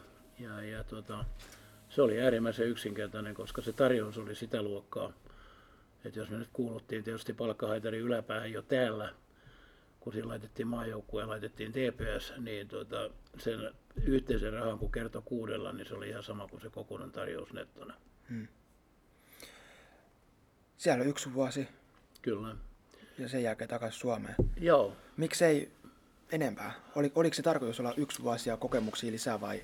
Joo, siinä oli semmoinen, tausta oli se, että siihen aikaan tuli olympiakisat, ja jotta taas sä pääset niin kuin myöskin olympiajoukkueeseen, niin se tietysti se polku on vähän helpompaa täältä kotimaan kautta. Ja näin ollen niin mä tulin takaisin Tepsiin vuodeksi ja mä lähdin uudestaan Kokudon sitten 82-84, koska mä olin näyttänyt siellä antanut ja vastaavasti mä tiesin mikä on ilmapiiri ja mä tiesin myöskin mikä on palkkiot ja sitten kun ihan niin kuin oli alun perin sovittu, kun mä pelaan kotikisat ja lopetan kotikisat niin kuin Suomen jääkiekkomaajoukkueen kapteenina, niin silloin sitten veljet hiipi tonne Helsinki silloisen hotellikalastajatorpalle ja lyötiin nimet paperiin ja lähdettiin 2 vuodessa uudestaan ja olisi jäänyt pidempäänkin, mutta siellä tapahtui sitten semmoinen ja Japani johtuen siitä ulkolaisten valtavasta dominanssista, niin he päätti tehdä tämmöisen kansallisen liigan, eli lopetti, se käytäntö oli silloin 2 ulkolaispelaajaa per joukkue ja he lopetti sitten sen käytännön silloin 84 ja silloin sitten palasin takaisin Eurooppaan, lähdin vielä Sveitsiin pelaajavalmentajaksi 84-85 ja sieltä sitten tuli kutsu TPS:n päävalmentajaksi keväällä 85. Mikä tilanne siellä Kokudon liigassa? Mitä niistä ikinä pelaakaan JIHL, niin onko se edelleen kansainvälinen tai tämmöinen? Niin kuin... Joo, se on nyt se on sitten muuttunut jonkun verran. Eli nykyään käytäntö on niin sanottu Aasian liiga, jossa mun käsittääkseni on 4 joukkuetta Japanista. Sitten siellä on pari jengiä sieltä Kiinan puolelta ja näin poispäin. Se setup on jonkun, se on tänä päivänä nimeltään niin kuin Aasian liiga ja näin ollen, niin sanotaan niin kuin sen taso on pudonnut siitä ajasta, kun me oltiin siellä. Ja kun mä katselen tietysti tuolta ja mulla on paljon sen ajan ystäviä ja puhutaan silloin tällä puhelimessa ja lähetetään meille ja näin poispäin, niin jos ajatellaan, että se oli, silloin meillä oli niin kuin sanotaan seurajoukkue, joka olisi pystynyt pelaamaan missä tahansa niin kuin kilpailullista kiekkoa, niin nykyään ne Aasia-liigan joukkueet, niin ne on vastaan tulijoita meidän joukkueet. Jos tommoset laitettaisiin, tosiaan sanoit, että vastaan tulijoita olisi, mutta jos tommoinen Aasian liigajoukkoja laitettaisiin meidän mestisjoukkoja vastaan, niin mitä sitten tulisi? Kyllä kiire tulisi. Mä muistan sen, kun sitten mulle jäi tietysti loistavat kontaktit ja silloin sitten ne veljet halusivat, että he tulevat harjoitusleirille tänne Suomeen ja he halusivat, että mä järjestän sen harjoitusleirin ja näin ollen sitten mä järjestin sen tietysti tänne Turkuun ja sitten mä buukkasin matseja sitten heille, niin mä katsoin silloin hyvin tarkkaan, että ne joukkueet, joita vastaan he pelaa, niin ne on meidän niin kuin silloisia mestisjoukkueita. Silloin se oli nimeltään Suomi-sarja, että täällä oli kiekko 6-7 ja oli tutoa ja oli sitä ja tätä. Ja näin ollen, niin se oli suunnilleen se taso, jota se joukkueena on, niin kuin joukkueena oli. Joo, ja eli kuuntelijoille tiedoksi, että mestis on niin kuin SM-liiga alempi, kyllä. jossa niin kuin nämä niin sanotut A-juniorin pelaajat pelaa SM-liigassa sitä 5 minuuttia ja sitten voi mestiksessä pelata 10 minuuttia. Kyllä, ihan selvä. Sun kuulijoille, niin meillä on liiga, joka on ammattilaissarja. Sitten meillä on mestis, joka on tämmöinen niin sanotusti puoliammattilaissarja, jossa pelaa nuoret pelaajat, jotka osaa opiskella ja osaa joku 4 tuntia aamulla töissä ja näin poispäin. Niin se on hyvä puoliammattilaissarja, mutta siinä on valtava ero niin kuin liigaa ja näihin muihin, niin kuin sanotaan, Euroopan kovimpiin sarjoihin. Kuinka paljon Suomen SM-liiga, no mestiksestä ei tarvitse puhukaan, mutta Suomen SM-liiga on niin kuin muihin ulkomaan samantasoisen sarjan? Se on hyvä kysymys. Se on yksi kovimmista Euroopassa. Et jos mä väitän niin kuin olevan niitä harvoja, joka tajuaa ja tietää, missä me mennään. Niin mä uskallan sanoa, että jos Euroopassa laitetaan niin kuin liigat niin kuin pelillisesti järjestykseen, niin Sveitsi, Suomen liiga, Ruotsin elitserien Ja siinä on kolme kovinta, että siinä on sitten niin kuin ne erot on minimaaliset. Sen jälkeen alkaa sitten vähän eroa tulemaan, että jos puhutaan niin kuin Ranska-liiga, jonka mä tunnen erittäin hyvin, ja sitten kaikki nämä Tanskan ja muut Italia-liigat ja noin poispäin, niin ne on niin kuin pelillisesti on niin kuin yhden askeleen perässä.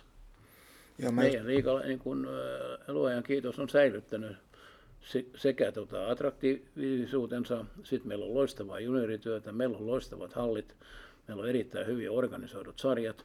Niin ympäri maailmaa nuoret pelaajat haluaa tulla Suomeen, koska se on varma paikka kehittyä. Täällä on hyvä valmennus, täällä on hyvät olosuhteet, täällä on erittäin kilpailullinen sarja. Ja SM-liiga 60 peliä plus playoffit plus nämä olosuhteet harjoitellaan. Ja mikä on erityisen hyvä Suomessa on se, että meidän sarja, kun sä katot, niin sitä pelataan tässä kolmiossa Turku, Tampere, Helsinki, Pori, Rauma, niin matkat on minimaaliset, joka tarkoittaa sitä, että se palautumisaika on lyhyt ja sä voit taas seuraavana päivänä harjoitella, kun jos sä nyt jossain Sveitsissäkin pelaat, sulla on joukkue Etelä-Sveitsissä ja sitten se on siellä Pohjois-Sveitsissä, niin se matka on jo 12 tuntia bussilla, niin missä sä siinä harjoittelet, sä pelaat illalla myöhään, sä olet aamuyöstä kotona, niin et sä sitten seuraavana iltapäivänä ainakaan tehokkaasti harjoittele. Ja se on ollut esimerkiksi meidän jääkiekon yksi tämmöinen niin kuin valtava edistysaskel, jota sitten kovin moni ei ole tajunnut, mutta tietysti me kiekkomiehet on tajuttu jo se ajat sitten, ja sen takia ympäri maailmaa lahjakkaat pelaajat, nuoret, tulee Suomeen. Mä tiedän, munkin kautta on Ranskasta tullut vähintään 50 nuorta pelaajaa Suomeen pelaamaan sekä liigaa että mestistä.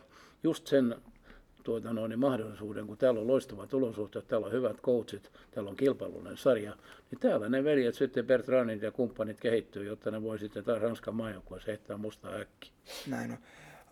Tosi usein sanotaan jääkiekon MM-kisojen alla, että taso Suomen huono joukkue, no tuon 2019 jälkeen ei tarvitse enää sanoa, mutta aina puhutaan siitä, mutta karu fakta on se, että Suomi on aina siellä top 4:ssä joka kerta. No Marjamäen vuosi ei tarvitse siihen laskea mukaan, mutta se kertoo Suomen tasosta jääkiekosta. Se kertoo sen tason niin kuin vääjäämättä ja mä pelkästään siis niin, että silloin kun allekirjoittanut oli meidän ykköskentässä, meillä oli tämä 70-luvun maajoukkue, niin meillä oli ehkä 25-30 pelaajaa, josta voitiin kasata niin kuin kilpailullinen joukkue. Niin nyt meillä on semmoisia kavereita, niin kuin sanotaan 100-150, että koko sen joukkue sitten Suomen liigan pelaajista, meillä pelaa paljon pelaajia Elitserien, Sveitsin liigassa, Tanskan liigassa, niin se repertuaari, mistä sä voit koota sitten, on sitten coachina Marjamäkinen tai Jalonen tai olisi vaikka sitten Hakkarainen, niin sulla on mahdollisuus niin kuin hakea niitä pelaajia tuolta, ja ketkä on terveenä, ketkä on hyväkuntoisia, ketkä on parhaimmillaan, niin se skaala on paljon laajempi. Joo. Niin, sitten Kokudon vuosien jälkeen sä lähdit Sveitsiin, 1985. Kyllä, menin edelleen sitten, koska siellä Japanissa mä opin semmoisen hommaan kuin pelaajavalmentaja, joka tarkoitti sitä, että mä vastasin valmennuksesta, mutta mä pelasin. Oliko siinä kohtaa tietoa jo, että pelaajaura alkaa olemaan ehtoonpuolella? Ei välttämättä, mä olisin Japanissa jatkanut, koska, mutta sinne tehtiin semmoinen sääntömuutos, joka sitten Japani rupesi valmistautua sitten jo pikkuhiljaa heidän tuleviin olympiakisoihin, ja näin ollen ne teki sääntömuutoksen siitä, että ei enää saanut olla ulkolaispelaajia. Ja silloin mä pakkasin vehkeeni ja lähdin takaisin Eurooppaan. Ja sitten tuli semmoinen loistava tilaisuus lähteä Sveitsiin edelleen pelaajavalmentajaksi. Menin semmoisen joukkueeseen kuin EHC Visp, joka oli semmoinen B-liigan lähestulkoon hännän huippu. Ja tein siellä molempia hommia. Mä vastasin valmennuksesta, mutta mä myöskin pelasin. Ja se täytti sen ambitio, joka mulla oli. Ja sitten sen keväällä 85, jolloin mä lopetin siellä Vispissä, niin sitten tuli kutsu Turun Palloseuran päävalmentajaksi. Ja se oli sitten jo sen luokan kunnia, että mä katson, että nyt on syytä niin kuin lopettaa tämä pelaajaura ja keskittyä päävalmentajan homma. Eli se tapahtuu? Keväällä 85. Niin. Eli heti pelaajauran jälkeen? Heti. Ihan välittömästi, että mä sain soiton sitten. Mun vanhoja pelikavereita oli sitten jo noussut TPS:n, Pertti Kuismanen yhtenä heistä. Niin Pertti oli noussut sitten TPS:n hallitukseen ja hän soitti mulle sitten ja sanoi, että täällä on tullut Matti Keinosen kanssa pikkasen niin kuin tie oli tullut siihen päätökseen. Ja he oli sitten tiedusteli mun halukkuutta TPSin päävalmentajaksi. Mä sanoin, että jos te pyydätte, niin minä tulin, koska mä tiesin, että TPS on huippuorganisaatio. Täällä on myöskin niin kuin talouskunnossa, täällä on olosuhteet kunnossa. Ja näin ollen, niin ei muuta kuin nimipaperi ja 3 vuodeksi TPSn päävalmentajaksi. Sun valmennusta kesti 24 vuotta. Kyllä.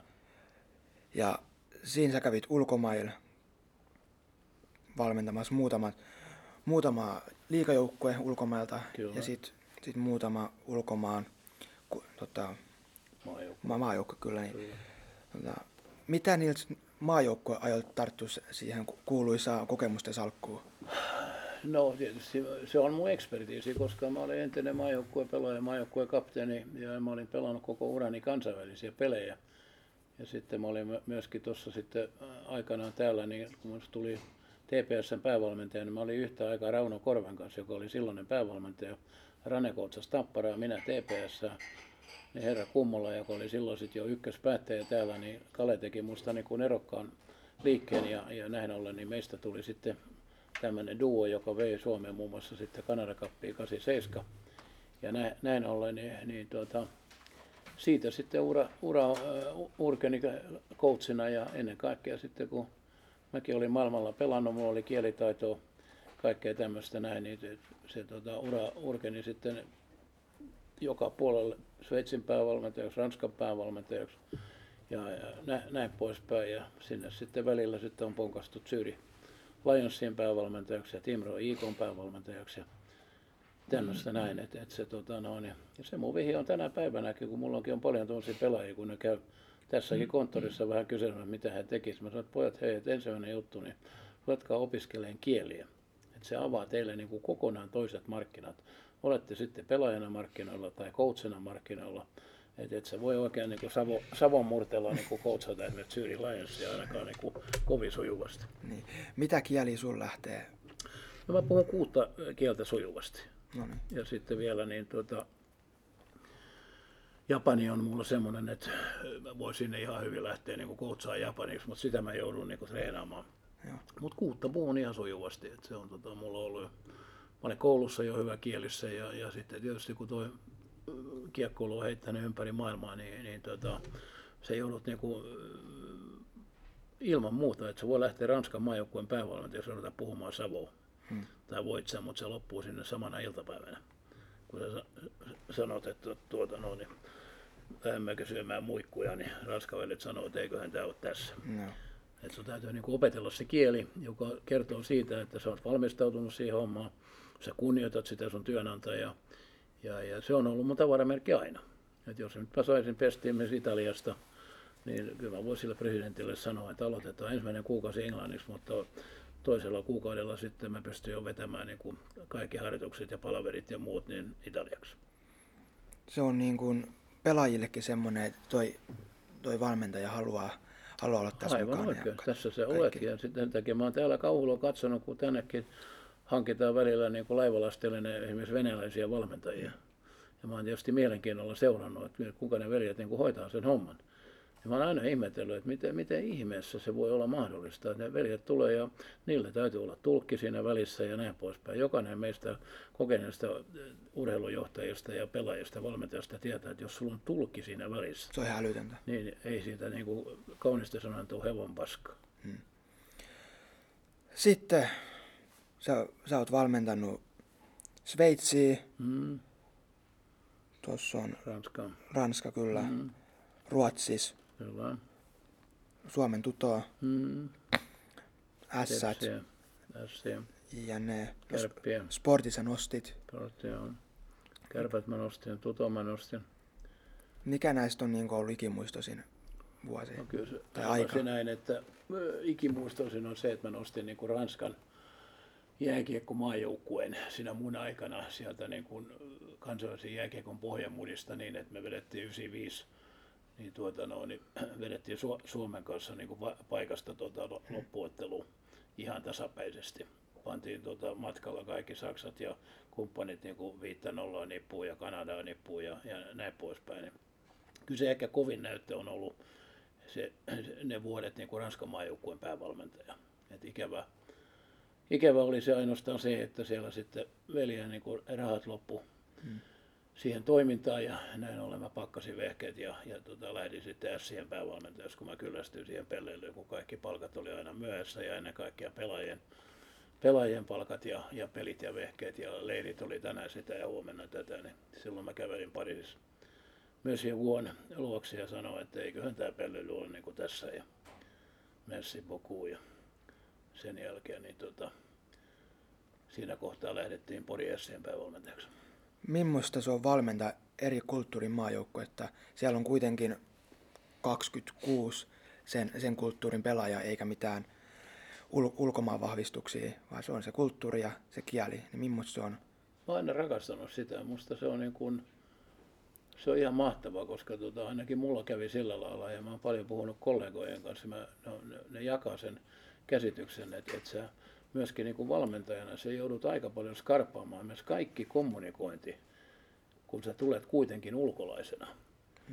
Ja se sun kieli ei ole kuitenkaan niin kuin sanotaan ihan semmoisen niin kuin 100%, niin sä joudut paljon pelkistämään asioita.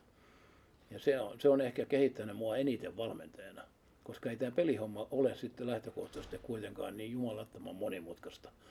Ja silloin kun sä opit pelkistämään asioita, se koutsaaminen on huomattavasti tehokkaampaa, se on paljon helpompaa ja siitä myöskin niin kuin itse oppii nauttimaan niin kuin täysin eri lailla. Kun mä katson nyt tänä päivänä meidän nuoria valmentajia, kun ne puhuu kuin ruuneperi ja kentällä ei tapahdu evon paskaa. Joo. Sä oot nähnyt eri kulttuureita, eri pelaajia. Mä väitän, että sä oot varmasti nähnyt, en mä tiedä kuinka paljon enemmän kuin joku toinen, mutta paljon.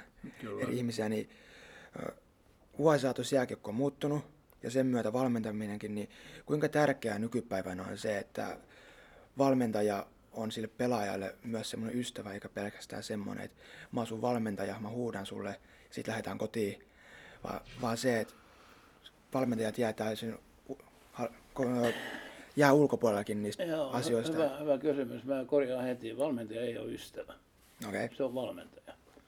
Mutta mä ymmärrän, mitä se ajat takaa ja se on sitten tämmöinen aika pitkälti kulttuurikysymys. Eli jos sä menet nyt vaikka vaikka Venäjä yhdeksi esimerkiksi jääkiekossa, niin silloin se täytyy olla ehdoton auktoriteetti, koska ne veljet on kasvanut siihen. Ja. Nyt on tämä nyky-Suomi, niin sun täytyy kommunikoida niiden veljen kanssa. Silloin kun mä pelasin, kun Kimi Liitsola siellä ei suunnilleen niin kuin Montrealin pääsi kypärällä päähän ja se oli siihen aikaan vielä niin kuin ihan normaalia. Pikkuhiljaa se on muuttunut tähän kommunikoinnin suuntaan, jossa tänä päivänä Jukka Jaloset ja kumppanit rupesivat maajoukkueessa riehuun niin, että nappaisiko Liitsola suunnilleen sen Montrealin kappaleeksi jonkun pelaajan päähän, niin tulisi kenkään niin kuin siis sekunnissa eikä se jengi niin kuin seuraa sitä kutsia hetkeäkään. Että aikaan kutakin ihmiset muuttuu, pelaajat muuttuu. Mun viesti on se, me ollaan kaikilla paljon nuoret valmentajat, kun ne lähtee maailmaan, ne kysyy multa. Niin mulla on yksi ainoa ohje, kunnioita paikallista kulttuuria. Jos sä menet Japaniin valmentamaan tänä päivänä, en tiedä onko siellä edes yhtään suomalaista, mutta jos joku kysyisi, että mä lähden nyt Kokudo Keikakun päävalmentajaksi, niin sun täytyy niin kuin tajuta, että siellä valmentaja on ehdoton auktoriteetti. Vaikka sä yskäset Japanissa, niin veljet kaikki yskäsivät samalla tavalla. Ja taas niin kun menet johonkin Ranskaan ja näin poispäin, siellä odotetaan, että se valmentaja on ehdoton auktoriteetti.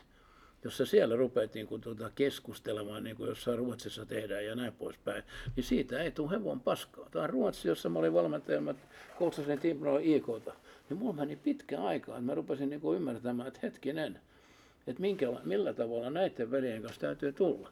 Niiden veljen kanssa piti juoda kaffea ja praattaa, että sä saat sitten Stisse Johanssonista sen parhaan höödyn, kuinka se menee ja onko vaimolla kaikki hyvin ja näin poispäin, koska se ympäristö oli pehmeä. Ja silloin sun täytyy ymmärtää, että nämä on tämän yhteiskunnan tuotteita, jotta sä saat nämä jätkät pelaamaan hurmoksessa, niin sun täytyy lähestyä heitä pehmeästi. Jos silloin sen ajan Seppo Liitsola olisi mennyt vaikka Djurgårdenin valmentajaksi, niin se olisi kestänyt puoli päivää se hänen pestinsä. Sitten olisi tullut puheenjohtaja Juhansson ja sanonut Höydy Liitsola, että nyt edes löyt. Että sun täytyy aina lukea se, että minkälainen kulttuuri tämä on. Ja sen takia minäkin olin kiitollinen, että minulla oli tämä kokemus, kun mä lähdin Sveitsiin maajoukkueen päävalmentajaksi, meni Ranskaan maajoukkueen päävalmentajaksi. Myöhemmin tarjottiin Japaniinkin sitä pestiä. En lähtenyt, kun mulla oli täällä, niin kuin sanotaan, parempaa hommaa tiedossa. Mutta nyt mulla on se kokemus. Et jos pyydetään Italiaan sitten vaikka kortti enää päävalmentajaksi, niin nyt mulla on se kokemus. Mä tiedän, kuinka mä lähestyn niitä veljiä, koska sinun täytyy aina lukea se paikallinen kulttuuri. Mikä näistä kulttuureista on hienoin sun mielestä, missä on ollut? Pystyykö niitä laittamaan? Ne on kaikki omalla tavallaan hienoa, mutta tietysti mulle kaikkein niin hienoin oli Japani, koska se oli niin, sanotaan, niin uutta, se oli niin erilaista. Ja sen takia mä viihdyin siellä sitten niin kuin poskettoman hyvin, sen takia siellä meni 3 vuotta. Ja tietysti sitten mua viehätti siellä Japanin kulttuuri vielä se, kun se oli niin kuin jättiläisyhtiöiden omistamat ne joukkueet. Niin siellä ei ollut tämmöisiä murheita kuin, että tuleeko palkat ajallaan ja toimiiko jutut, koska se oli jättiläisyhtiöt pyörittämä sirkus. Ja silloin sitten kaikki nämä asiat, mitä tuommoisen joukkueen pyörittämiseen kuuluu, niin kuin pelaajien varusteet ja pelaajien palkat ja pelaajien matkustaminen ja kaikki tämä, se oli viimeisen päällä hoidettu. Joo, se on aika tärkeää tuommoisessa, kun mennään tosi paljon. Kyllä. Pelataan, että kaikki varusteet on kunnossa. Joo, se on ja siinä esimerkiksi niin meidän kulttuuri on kasvanut sen jälkeen, kun SM-liiga on varmasti ehkä Euroopan parhaiten hoidettu niin kuin ammattilaisliiga. Jos sä nyt katsot mikä tahansa, on se TPS tai Kärpät tai Kalpa tai Jyppi, niin siellä kaikki toiminta on viimeisen päälle ammattimaista. Huoltajat huoltaa, valmentajat valmentaa, pelaajat pelaa, puheenjohtaja johtaa firmaa ja kaikki toimii. Palkat tulee ajallaan, pelit pyörii täällä, harjoitukset on laadukkaita, varusteet on viimeisen päälle. Kaikki toimii. Joo. Sitten voitaisiin mennä viimeiseen osioon ja viimeisen osion jälkeen vielä katsoa, mitä kysymyksiä on tullut ja jutella vielä. Niin valmentajuran jälkeen 2012 tutohoki. Kyllä. Tai voitaisiin vielä keskustella tuosta sportista, tuo sportti ja tuto on sen verran mielenkiintoinen. Että sportti 2007-2008. Tulit suoraan Sveitsistä. Kyllä, mä tulin uudelleen. Mä olin jo Vaasan Sportissa 2004-2005. Vein ne silloin silloisen mestiksen finaaleihin. Ja lähdin sieltä sitten tuonne Zürichiin, koska mulla oli semmoinen sopimus, että jos mä saan maailmanluokan tarjouksen, mä voin lähteä. No silloin mä lähdin. Sitten kun mä palasin, niin siellä oltiin taas sitten toivottamassa sydämellisesti tervetulleeksi. Menin uudelleen ja koutsasin sitten myöskin niin kuin heidän historian ensimmäisen mestismestaruuteen silloin keväällä 2009. Ja se oli semmoinen näyttö, koska se tietyllä lailla se alku siellä, niin se työ jäi vähän kesken. Mä tunsin, mistä on kysymys, osasin sen homman ja se oli ensimmäinen mestisviiri koskaan niin kuin Vaasan Sportin hallin katto. Onko sulla aina ollut semmoinen samanlainen kaava, mitä sä valmennuksessa käytät? On, totta kai. Siis valmennuksessa kaiken A ja O, siinä on 2 asiaa. Joukkueen kokoaminen, siitä se kaikki lähtee. Ja sitten toinen asia on päivittäinen valmentaminen. Ja nämä prinsiipit mulla on ollut sitten jo tietysti peliajosta saakka hyvin niin kuin selkeästi, että jos se, siinä joukkueen kokoamisessa epäonnistut, niin vaikka sä olet kummonen taikuri pyörittämään harjoituksia ja jostain puukärjestä yrität sitten jalostaa niin kuin maalintekijää, niin ei siitä tule hevon paskaa. Et sun täytyy onnistua siinä joukkueen kokoamisessa, katsoa, että hetkinen, tässä on riittävä määrä hyviä puolustuspelaajia, jääkiekossa ennen kaikkea hyvät maalivahdit. Sitten täytyy olla taitoa niin kuin erikoistilanne pelaamisessa. Ja sitten myöskin se, että sulla ei voi olla semmoisia, niin että sulla on 4 ketjua niin kuin supertähtiä, vaan siellä pitää olla. Äijät, kun toimittaa kiekot maaliin, äijät, kun ratkoo ylivoimapelit, sitten täytyy olla sellaisia työhavuosia siellä nelosketjussa, jotka jaksaa painaa niin kuin illasta toiseen takata vastustajien parhaat äijät väsyksiin ja näin poispäin. Eli sun täytyy lyhyesti niin kuin roolittaa se joukkue. Ja tässä on sitten, minkä takia, niin kuin, jos mä katson vaikka omaa valmentajauraa, niin tässähän sä kehityt. Koska työtekijän sä kiittää, sitten sä opit näkemään, että hetkinen, jos me meinataan pärjätä, niin meillä täytyy olla äijät, loistava maalivahti, meidän täytyy olla äijät, kun osaa erikoistilan pelaamisen, ja sitten meidän täytyy olla työhevosia, jotka painaa selkämärkänä tuolla taklaa vastasta ja parhaat äijät ilman pihalle, etc. Sä oot rakentanut monia joukkueita. Kyllä. Niin mistä sitä lähdetään rakentamaan? Onko se maalivahti? Siinä on hyvin pelkistetty ajatus on se, että tietysti jääkiekko on tärkein, jos puhutaan menestyksestä, on maalivahti. Ja sitten sulla pitää olla vielä maalivahti duo. Ja sekin pitää rakentaa niin, että se ykkösmolari pelaa semmoinen 75% ja sitten se kakkonen pelaa niinä iltona, kun sä näet, että toi ykkönen alkaa vähän puuttua. Mutta kuitenkin niin, että siinä ei saa olla liian kovaa rivaliteettia. Jos ne on tasavertaisia, niin ne syö toinen toisensa ja joukkue kärsii. Ja. Seuraavaan sitten kaksi niin sanottua kultaista kolmiota, eli ykköskentän pakit, ykköskentän sentteri, kakkoskentän pakit, kakkoskentän sentteri, niin mun termi on kaksi kultaista kolmiota. Niin rahat niihin äijiin, koska sitten sä löydät kyllä, niin kuin sanotaan, semmoisia tikkaavia laitahyökkäjiä, niitä on tuolla sitten ihan Rovaniemeltä Davosin ylämaille, niitä ei löytyy. Mutta peli rakennetaan niin keskushyökkäjän ja kahden puolustajan välillä, se on se kultainen kolmio. Ja sitten sä katsot, että sinne tulee semmoisia luisteluvoimaisia laitahyökkäjä, jos sä haluat pelata fyysistä peliä, niin no ei, kun pystyy taklaa, väsyttää vastustajia, etc. Ja sitten kun tänä päivänä pelataan 4 ketjulla, niin kun mä sanoin, niin nämä kaksi ensimmäistä kenttää on ne, jotka niin kuin erikoistilanteessa ratkoo ne pelit, ja 3. ja 4. on niitä, jotka puskee sen vastustajan väsyksiä ja vie peli sinne toiseen päätyyn, että nämä tähtipelaat pääsee hyökkäyspään aloituksella sitten voittamalla, niin sitä omaa virtuositöittiä niin kehittää. Joo.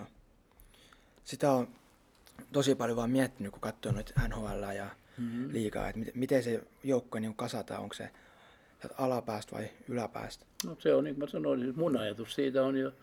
Mulla on hyviä kavereita, kun NHL-puolella on sitten ollut Dale Kingia tai Kiinania tai ketä tahansa.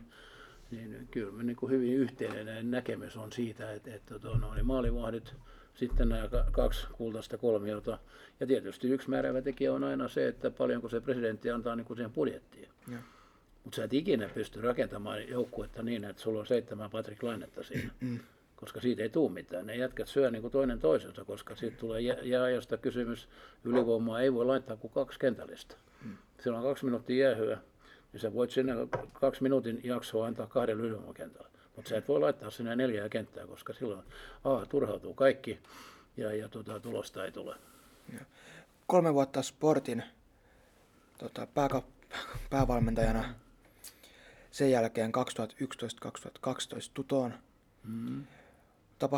Tapahtuiko Sportissa tai minkä takia sitten Turkuun vai? Mä lähdin siitä puuttuu välistä, mä lähdin Zürich Lionsiin. Okei, mulla on Elite Prospektissa täällä. Joo. Ei ole merkattu. Tällainen kokenut veli, kato se korjaa, kun Elite Prospekti rupeaa laukkaamaan. Niin mä lähdin sieltä siis ja se oli hyvin yksinkertainen, kun mä menin Sporttiin. Mä oon aina ollut tarkka sopimuksestani ja siinä mun auttanut ystäväni Juha Rantasila. Legendaarinen pelaaja ja loistava lakimies. Me laitettiin ihan pykälää, kun mä tiesin sen, että jos mä menen divisioonaan täällä, niin mulla todennäköistä on, että sen ajanjakson aikana mä saan tarjouksen niin kuin tuolta vähän kovimmista liikoista. Ja näin ollen mulla oli pykälä, että jos mä saan, ja näin kävi.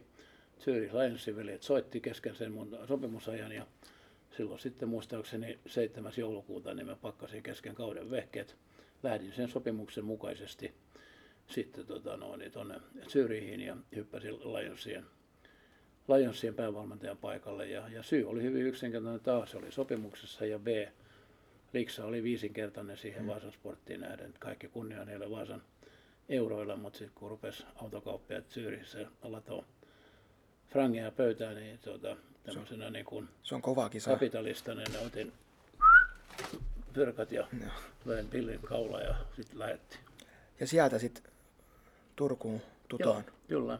Sieltä mä palasin sitten Turkuun. Ajattelin, että mä vedän hetken aikaa happea, kunnes sitten täällä on kaksi semmoista hienoa herrasmiestä ja kovaa miljonääriä, kun herrat Heikki Salmella kuuluisa Hesburgerista ja toinen on semmoinen kuin Heikki Vaiste, kuuluisa tämmöinen kiinteistökuningas paikkakunnalta. Niin he oli siirtynyt Tuton pääomistajaksi ja kun mä tunsin herrat sitten henkilökohtaisesti, niin he otti yhteyttä, että onko mahdollista, että ne tulet sitten vahvistamaan niin kuin heidän rivejään. Ja näin ollen sitten mä siirryin sinne varatoimitusjohtajaksi, mulla ei ollut tarkoitus edes valmentaa. Sanoin herralle sitten vastaan urheilusta. Ja sitten kun mä katselin silloisten nuorten valmentajia ja sitä toimintaa, niin mä kävin omistajalle sanomassa, että jos meinataan tästä tehdä tarina, niin nyt täytyy vaan valitettavasti tehdä niin, että mä hyökkään sitten myöskin päävalmentajaksi, että muuten tämä meidän lahjakkuus ja nämä investoinnit menee niin kuin hukkaan. Ja herrat suostu siihen ja näin ollen sitten niin kättelin vanhan pelaajan niissä niukkasen pois päävalmentajan paikalta ja hyppäsin itse siihen sitten mun legendaarisen partnerin Kai Ortion kanssa. Ja jostain kumman syystä ne rupesi sarjataulukossa niin sanotusti digitaalit muuttu. Ja pykälä nousemaan. Kyllä. Sä oot valmentanut tosi paljon, moni joukkoja, puhuttiin siitä joukkueen rakentamista pelaajien osalta. Ootko saanut olla mukaan sun valmentajakavereen kokoonpanoon, ketä tulee niin totta kai, se on selvä, että silloin jos sut palkataan päävalmentajaksi, niin sunhan täytyy olla niin kuin oikeus. Joo. Siinä on ollut onnekas. Ainahan sitä ei ole ollut mahdollista, että siellä on ollut äijää, kun on ollut palkkalistoilla, mutta mä olen onnekas siinä suhteessa. Aikanaan mä tulin Tepsiin, niin täällä oli Urpo Ylönen, oli jo niin kuin organisaatiossa, oli niin kuin maalivahtivalmentajana, niin mä otin upin siitä sitten kaveriksi. Vaasassa oli oikeastaan vähän samantyylinen tilanne. Että aina mä oon koettanut ottaa niin kuin sanotaan kakkosvalmentajan ja maalivahtivalmentajan paikkakunnalta. Joo. Koska siinä on kaksi etua. Ensinnäkin ne paikalliset veljet tuntee sen paikallisen ilmapiirin ja ne paikalliset Ja paikalliset veljet tulee joukkueeseen, niin minkä takia pitää olla paikallisia? Joo, kun sitä peli kuitenkin se pelataan kannattajille. Niin silloin on äärimmäisen tärkeää, että ne tähtipelaajat on mieluummin niin kuin paikallisia. Jos sä rakennat Turun palloseuraa ja haluat tehdä siitä voittaman ja mielenkiintoisen, niin silloin sulla täytyy olla siellä sitten, milloin se on Saku Koivu, milloin se on Mikko Koivu, milloin se on Sami Salo, milloin se on Petteri Nummelin ja näin poispäin. Ja sitten jos sä et löydä paikkakunnalta, niin sit sä voit hammata vaikka hyviä ulkolaispelaajia. Mutta ei siitä tule mitään, jos se on tommonen sekametelisoppa, se ei kiinnosta niin kuin ketään. Ja sen takia mä niin katson kauhulla tänä päivänä, kun meidän liigajoukkueet, ne kerää näitä joukkueita ja sitten ne ihmettelee, että stadionit on tyhjiä, koska ketä se kiinnostaa. Silloin kun sulla on joku kaupungin oma supertähti, silloin on jo oma verkosto siinä kaupungissa, silloin on ystäviä, silloin on vihamiehiä, mutta silloin on valtava mielenkiintoarvo. Ja näin ollen, kun sä rakennat niiden ympärillä, niin sä tiedät heti. Mun johtoajatus on ollut aina joka puolella, mä oon koutsannut, että se on voittava ja mielenkiintoinen.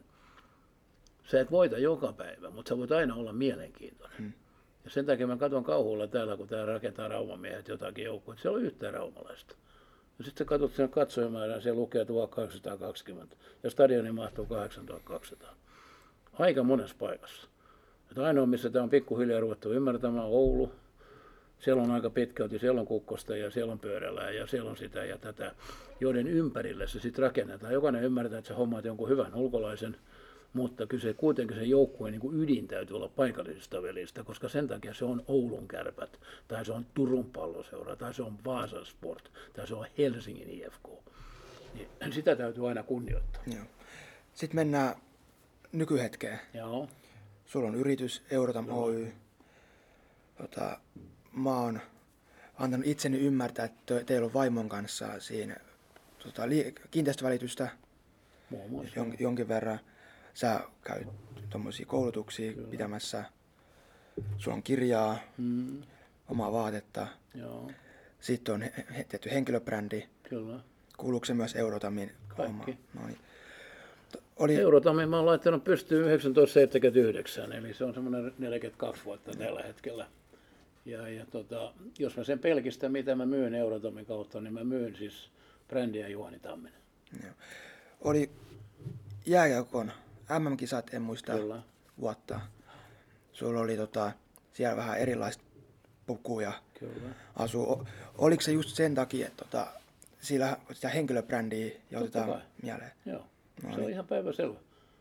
Mä olen se idiootti, jos mä nyt olen suomalaisen urheilujulkisuudessa ollut päivittäin vuodesta 1966, eli mä hyödyntäisi sitä. Se olisi musta idiotismia. Että jos mä 1966 olen heittänyt hatrikin tuo täydellä kupittaalla, se oli 8800 ja Turun Sanomat seuraavana päivänä löi 3-4 eri sivulla kuvia, niin mä olisin idiootteilla, mä hyödyntään sitä brändiä. Onko Don Tami sitten sama henkilö kuin Juhani Tamminen vaimon kanssa. No, se on brändinimi ja se on tullut sitten taas tämän TV-esiintymisten myötä. Tässä oli silloin, kun mä olin Maikkarilla. Maikkari osti mut sitten silloin tuon MM-kisan juttujen kommentaattoriksi. Siellä oli nerokas toimittaja Ari Mennander oli silloin tuottajana. Ari silloin sitten lanseerasi tämän niin kuin sanotaan Don Tami-brändin ja mä nappasin kopin siitä se on toiminut kuin junan vessa. Mä oon Arille siitä todella kiitollinen. Se tausta on se, että Pohjois-Amerikan tunnetuin valmentaja, joka hoitaa niin kuin televisiokommentoinnin, on Don Cherry, vanha Bostonin valmentaja. Ja se oli semmoinen Arin tietynlainen niin kuin ihanne ja hän sitten rupesi sitä jalostamaan, otti yhteyttä ja meillä on aina ollut Arin kanssa hyvä sykkaus. Ja siitä lähdettiin liikkeelle ja se on toiminut erittäin hyvin.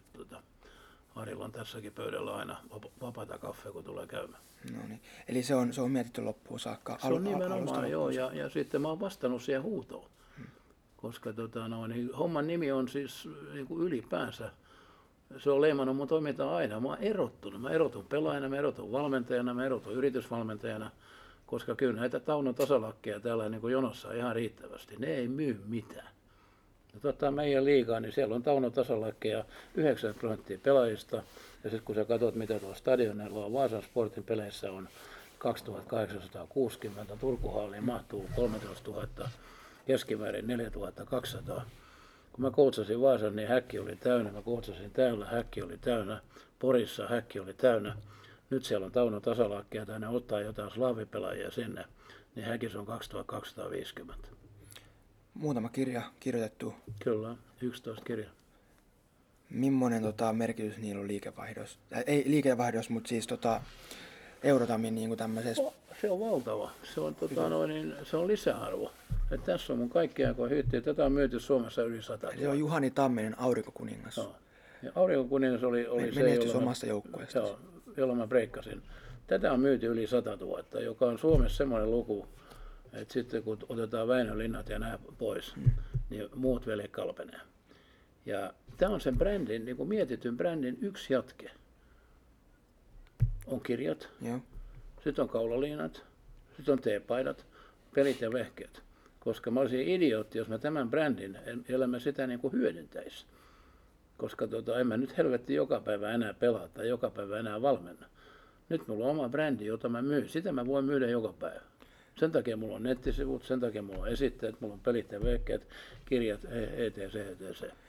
Tuliko siinä valmentamisessa kilometrit vaan täyteen vai mitä siinä sitten kävi? Se on helvetin kova homma ja sitten mäkin olin niin onnekas todennäköisesti myöskin niin kuin riittävän hyvä, että mä sain niin kuin valmentaa 4 eri maajoukkoa, että mä sain valmentaa olympiakisoissa, MM-kisoissa, SM-liigassa, Ruotsin Elitseriinissä, Sveitsin A-liigassa, Sveitsin B-liigassa.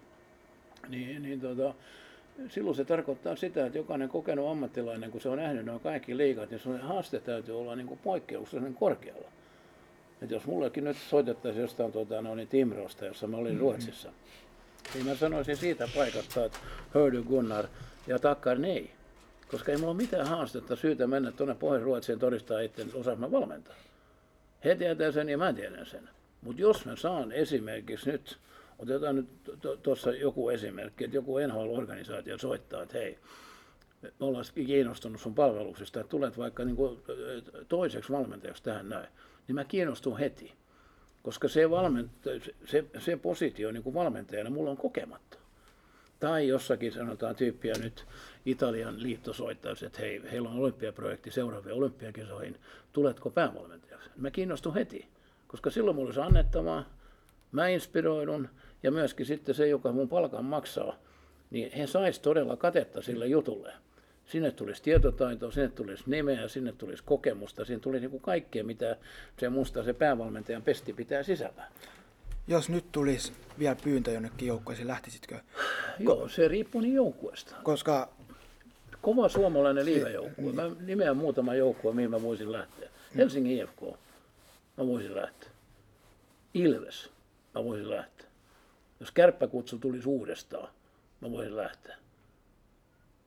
Mutta mä viittin mainita edes niitä alapäin joukkueita, että mä sanoisin, että hei, että ottakaa Hakkarainen.